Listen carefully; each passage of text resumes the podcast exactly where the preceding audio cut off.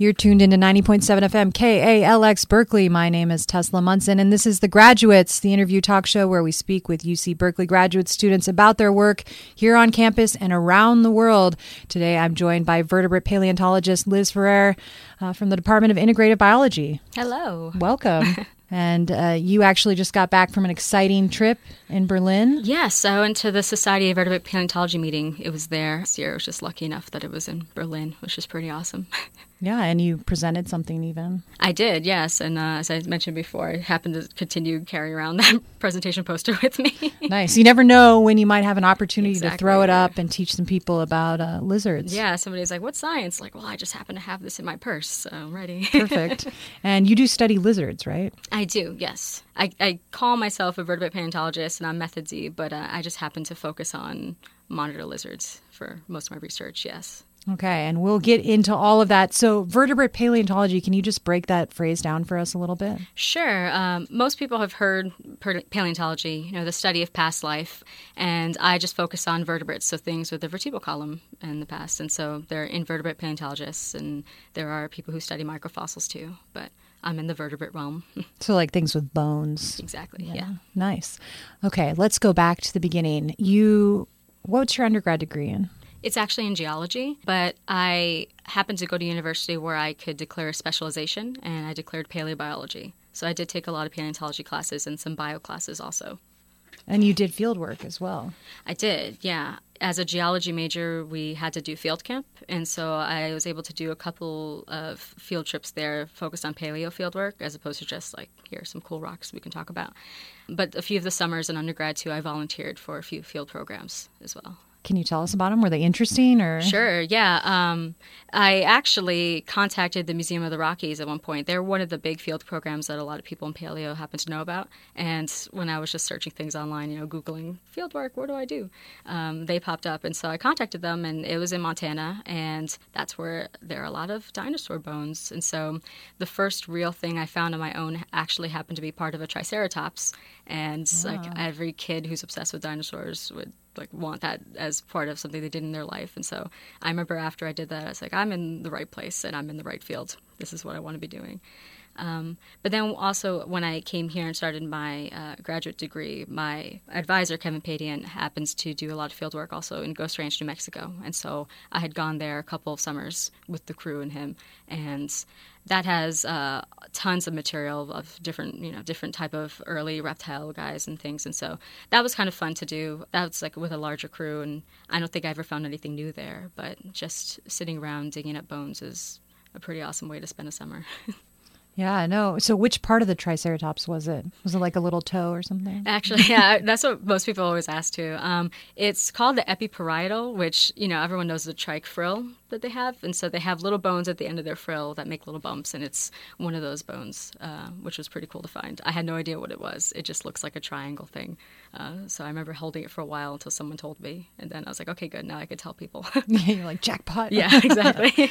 nice. And so the New Mexico site was also dinosaurs, so actually, yeah, that is a little bit earlier material than what was in the Montana stuff, um, and so that was kind of like you get groups that are there in early dinosaur ones and also a lot of reptiles that lead to other we call them archosaur line kind of guys so the crocs and things like that. So a lot of really different things there. Uh, since that's not my main focus i don't know everything that's there but uh, yeah it's you have one field site that's early in dinosaur time and then i did montana which was later on. So 90 million years later you know things like that. So was it a natural transition from dinosaurs to reptiles or how did that happen?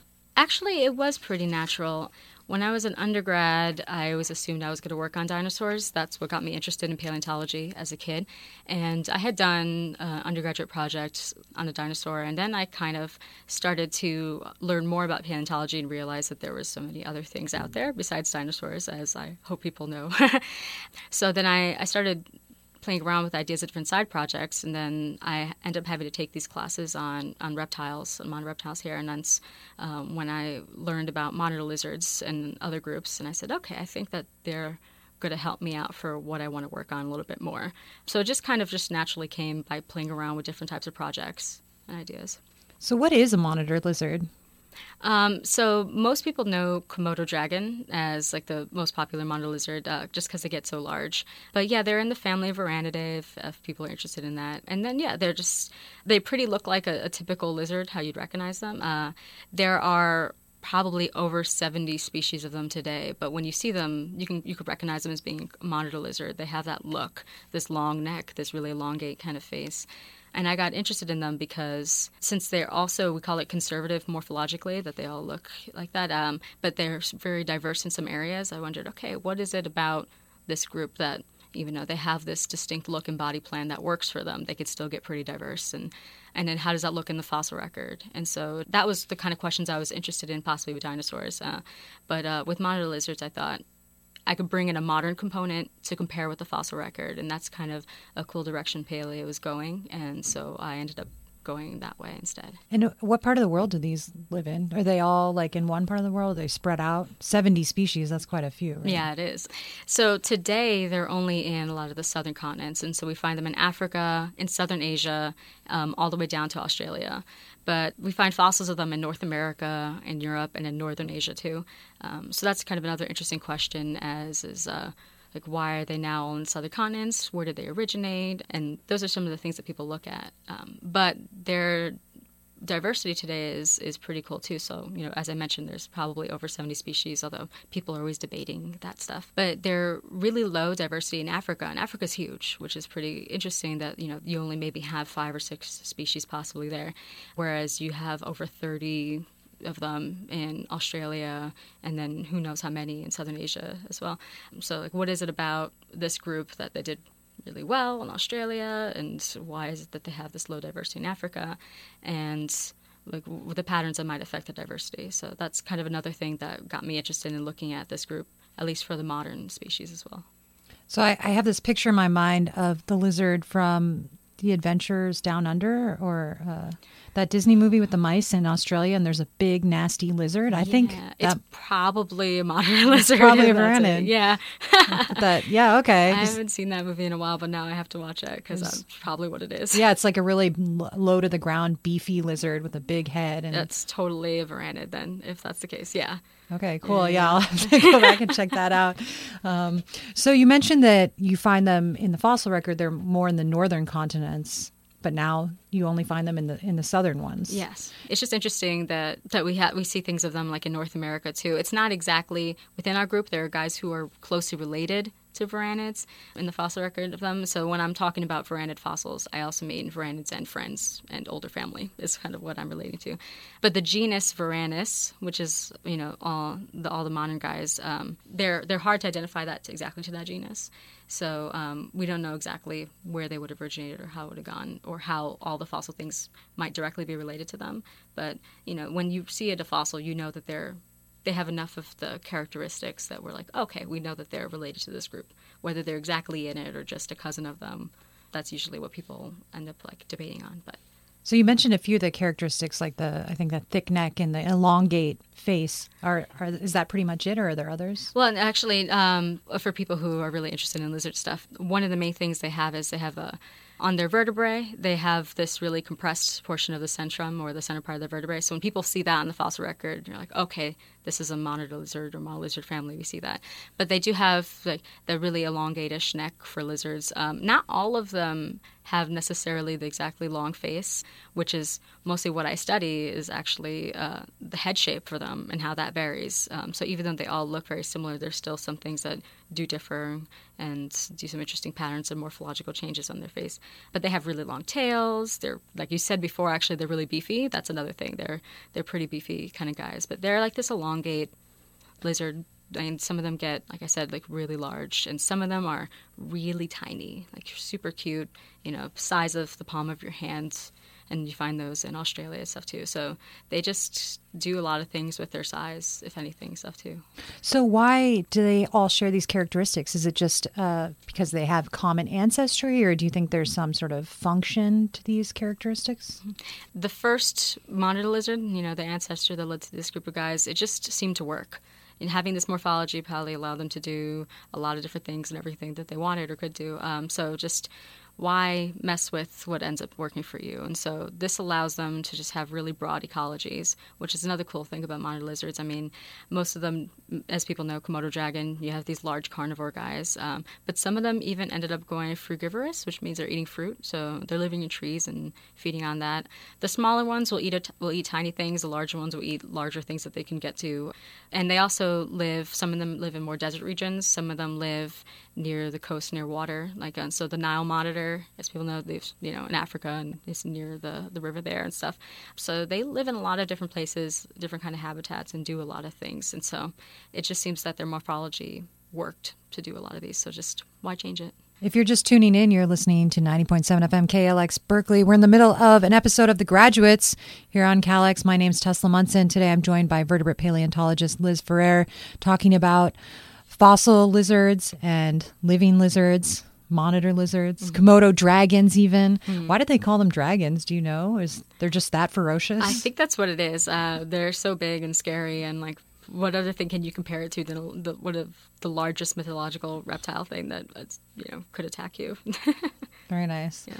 So, what are some of the ways that you look at this? You mentioned like head shape uh, and differences. How do you go about examining that? Yeah. Um, so for my research, as I mentioned before, I'm really interested in you know the, the, the head shape, as I said, but also how it relates to diversity. How so? Um, what I tell people is I study diversity and disparity in monitor lizards, and by disparity, I just mean how much morphological shape, how how much does it differ? So how much changes in shape across these guys do we see? And um, I focus on the head for that.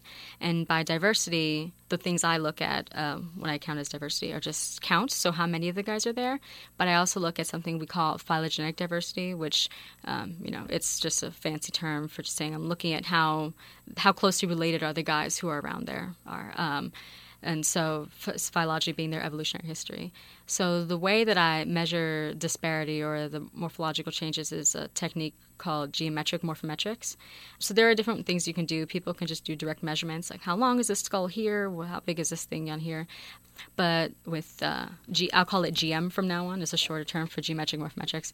It's an interesting technique you can do to quantify, just put numbers on the shape by putting a whole bunch of points on the skull. So usually I do it two dimensionally, meaning I just take photos and um, I'll put points on there and I'll compare how all those points across those photos might compare to one another or shift. Uh, so the programs will just computate that for me, and then and then that's how I get a, a, nice number to quantify the shape for me, and then I can do a whole bunch of statistics on that. So how does the quantification of all these guys who live in this region of shape relate to the guys who live in this region, or in this time period relate to guys in this time period? Um, so that's kind of why I use morphometrics. And for diversity, I mean, a lot of that is has been done for at least counts. But um, there's been a lot of research on their evolutionary histories already, and so we have their evolutionary trees, and I play around with those to look at how the relationships of the guys who live in different regions relate to how much skull shape differs in those different regions. How how does size play into this? I mean, are they you mentioned small ones, big ones? Mm-hmm.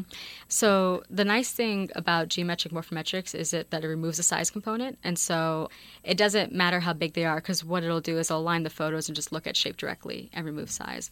Although size is really interesting, so it's something I can look at with the data after the fact. And with monitor lizards, it's interesting because uh, as I mentioned previously, in Africa, they have very low diversity. But the guys don't differ in size as much as they do in places like Australia, where there's really high diversity. And you have the tiny guys who are, you know, size of palm of your hands. And then you have the really large ones, too, who, you know, can get to meters in length. And it's interesting to look at how size and shape might compare in those regions and like how might that factor into why diversity might be different can you spill the beans on it? Is yeah. there is it more like related to how um, they're related to each other, or does it seem to be some environmental effect? So actually, it I, I think that it there's a little bit more to it than like some of the. You know, so most people will say if you have high diversity, you'll have high morphological disparity. Like so, I expected to say, okay, there's going to be a lot of variation in skull shape in Australia, for example, where there's a lot of them, and not so much in Africa. But uh, I guess I could spill the beans for this part of my research. Uh, I found that it's actually not the case, and so you have uh, in Africa, where you have you know just very low diversity, that's where they have the most differences in skull shape. And if you actually just look up pictures of these guys, you know, if Google you know monitors in Africa, they they do have these really weird skulls. Some are really broad and wide, and some are uh, more of elongate, and some have these weird bumps in their nose. And I just think that uh, in Africa, they also don't overlap too much where they all live, and so they're just really kind of separating things a lot more. than I think that in Australia, where the small ones and the large ones can live alongside each other a little bit more because they're not competing as much. I mean, you're a small guy, you're not eating the same things that the huge guy is. You're eating what you can, and so um, that might factor into just why we have differences in like how much shape variation they have. You convinced me, that's for sure. oh yeah, okay, good. Well. So, where do you get these specimens? I mean, you're not just going out and like catching live ones, right? Are they in museums or where do you find them? Yeah, luckily, my research, since I'm focusing on the skull, I get to just mostly go to museums. If I was studying their ecology or looking at them alive today, I would have to do a good portion of field work, uh, which is kind of, you know, it's, it's a lot of time that you have to put into trying to find these guys and doing that. Um, but I end up most of my time is going to museums and photographing specimens to do the morphometric, the GM analysis I mentioned before. So I've uh, traveled to museums here in the states, uh, Smithsonian, American Museum. Actually, the museum I'm part of here, the Museum of Paleontology at Berkeley, has a lot of skulls too, as well as the Museum of Vertebrate Zoology. Um, so yeah, a lot of places in the states. And I've actually got a chance to go to Australia multiple times. So I went to Perth and I went to Sydney and the museums there, just because you know if I want Australian specimens, they tend to have a large number of them, and uh, in the states here we just have great collections stuff too. So yeah, I get to spend a lot of time going there and sitting in dark rooms with a camera photographing skulls. But I think the outcome is really interesting from doing all that. Yeah, no, that's really cool. I guess uh, I think here in the United States, people don't always realize that museums are not just about exhibits, but that they actually have like collections back there but obviously that's where you're getting most of your data from. Yeah, you know, so I it's actually really interesting going to these museums. You have to walk through the public exhibits and then see everyone there, and like you know, the cool stuff's out there and stuff. And uh, then you go to the back and the research areas, which many museums you know have that because researchers are going there traveling, and it's just way more stuff than people probably realize are there. And I feel lucky having gone to science, I get to see that. Um, so for other people, it might be like this is kind of boring stuff in drawers, but I'm like there are thousands and millions of specimens here that can be studied and people could do research on. So I think museums are really important, not only for just sharing science with the public, but also for us researchers to have access to so many different things that we can do in specimens and stuff. And you're definitely interested in sharing science with the public, right? I know you're involved in a lot of outreach projects. Mm-hmm. Yeah, um, I actually uh, I'm a little obsessed with outreach. Uh, I love it. So I'm part of multiple programs that allow me to, you know, go into classrooms and talk about what kind of research people are doing here. But also, I think that science should be shared with the public. People can see what's being done and also the kind of science that's done. And so, you know, if, if maybe you were interested in in going into research and you didn't know if people did that or people would be interested in it, you can see that there's such a variation of things to do and people have done. And yeah, and I think that uh, for the classrooms and, and, research aspects, I think um, teaching students what kind of science is done behind the scenes that's making the stuff that they're seeing in their textbooks is cool. To actually see science being done as opposed to telling just told the results of it, I think are really important. Um, so, what are some of these programs? Do they have names, I know. Yeah, they do. yeah. Um, so the the main one I'm part of right now actually is Bay Area Scientists in Schools, which you know is in the Bay Area here, and I actually learned about them my first year uh, as a graduate student here at Berkeley from a lab mate who had volunteered for them. And so they're like a, an interesting volunteer based type of organization there where graduate students uh, can create an hour long lesson and then go into school, local schools here in the Bay Area and teach it to students. And so you put the lessons online, and uh, teachers from different grade programs might uh, look and say, okay, well, I'm teaching this topic, and so what are some things that are being done there? And see somebody has a lesson relating to it, and then we can go and teach it. And um, so I volunteered for that the first few, couple years here, and I loved it so much. Um, actually, a fellow graduate student here, Jessie Adderholt, um, she happens to have a ton of skulls that she's collected throughout her like life, and we created a program, uh, a lesson, I mean, to look at variation in skulls and teeth and we it was for second graders. Like, how do you look at a tooth of an animal and could tell us what it ate? And then it was all modern stuff, and we're like, as paleontologists, what we do is we look at what modern animals do and then put it in the fossil record so we can tell, okay, well, how do we know what fossil animals do? Oh, because we look compare it to some things that modern animals do.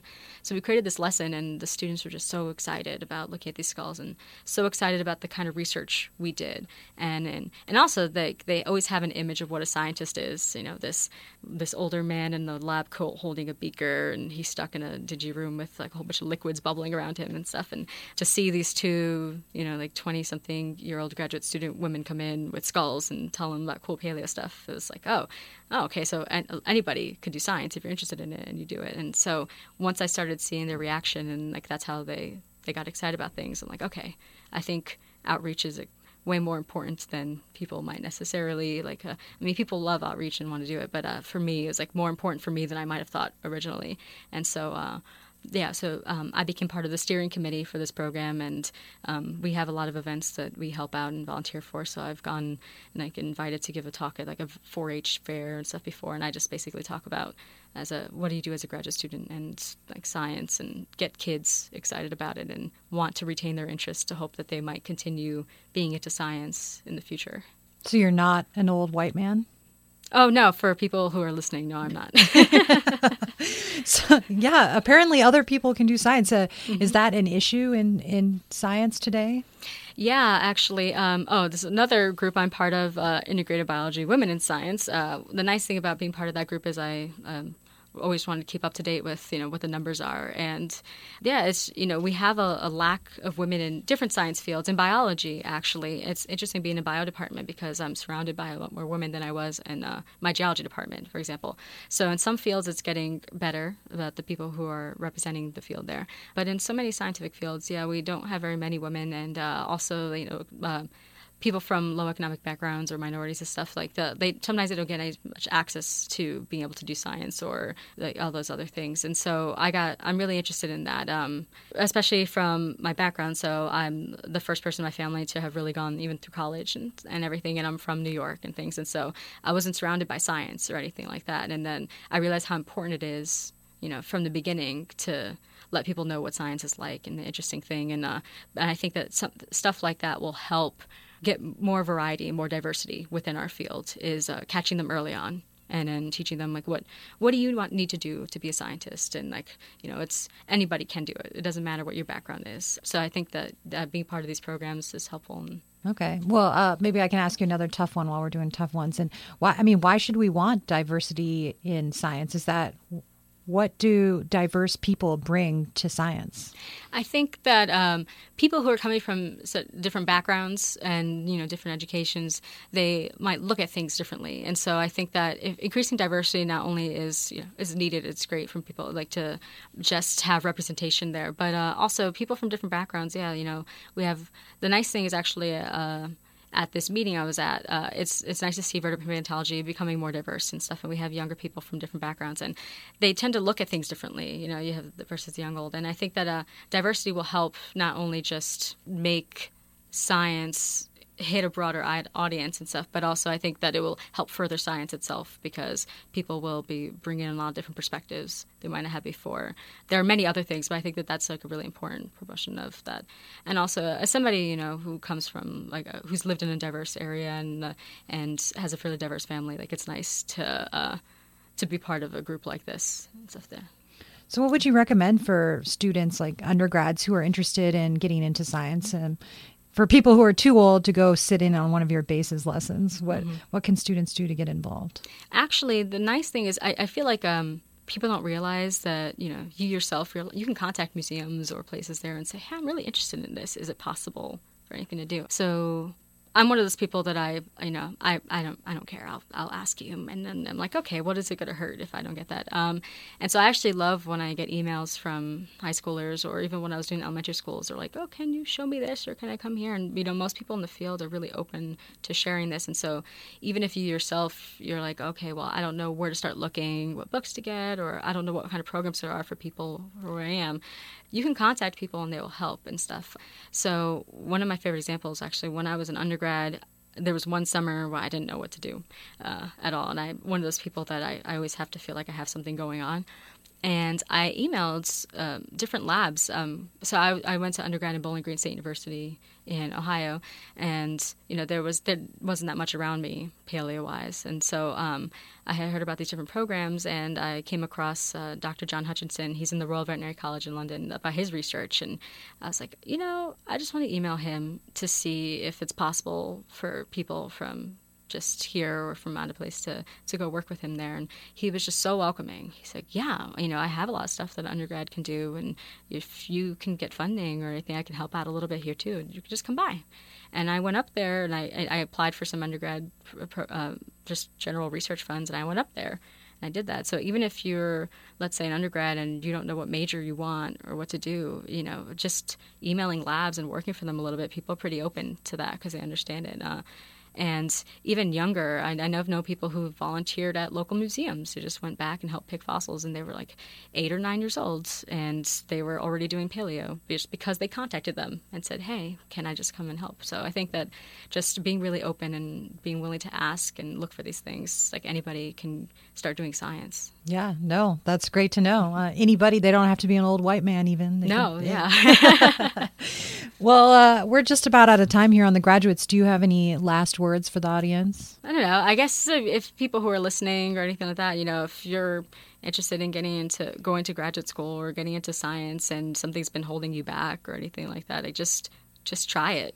That's I think that's my that's end up what I tell people a lot of the time, and I think it's really important to hear, even though it just sounds so simple. Like just just kind of go for it, and there's nothing that you can lose, and just yeah, see what ends up happening. Maybe you'll go into science, maybe you'll go into something else, but like you wouldn't have lost anything. I think you would gain more than anything else. Well, thank you very much for that, Liz. Thank you for the invite. Yeah, no, no, my pleasure. Absolutely. Uh, this has been another wonderful episode of The Graduates here on KALX Berkeley 90.7 FM. Today, I've been joined by vertebrate paleontologist Liz Ferrer talking about her work with dinosaur fossils and varanids and you know all sorts of lizards and techniques geometric morphometric techniques for uh, shape analysis and of course all her wonderful outreach here in the bay area science education with students. Uh, so, again, thank you so much for coming on and talking about your work today. You're very welcome. And we'll be back two weeks from today with another episode of The Graduates, Tuesday mornings at 9 a.m. Uh, every other Tuesday morning, 9 a.m. here on KALX. My name is Tesla Munson, and uh, this has been The Graduates. Stay tuned. You're listening to 90.7 FM KALX Berkeley.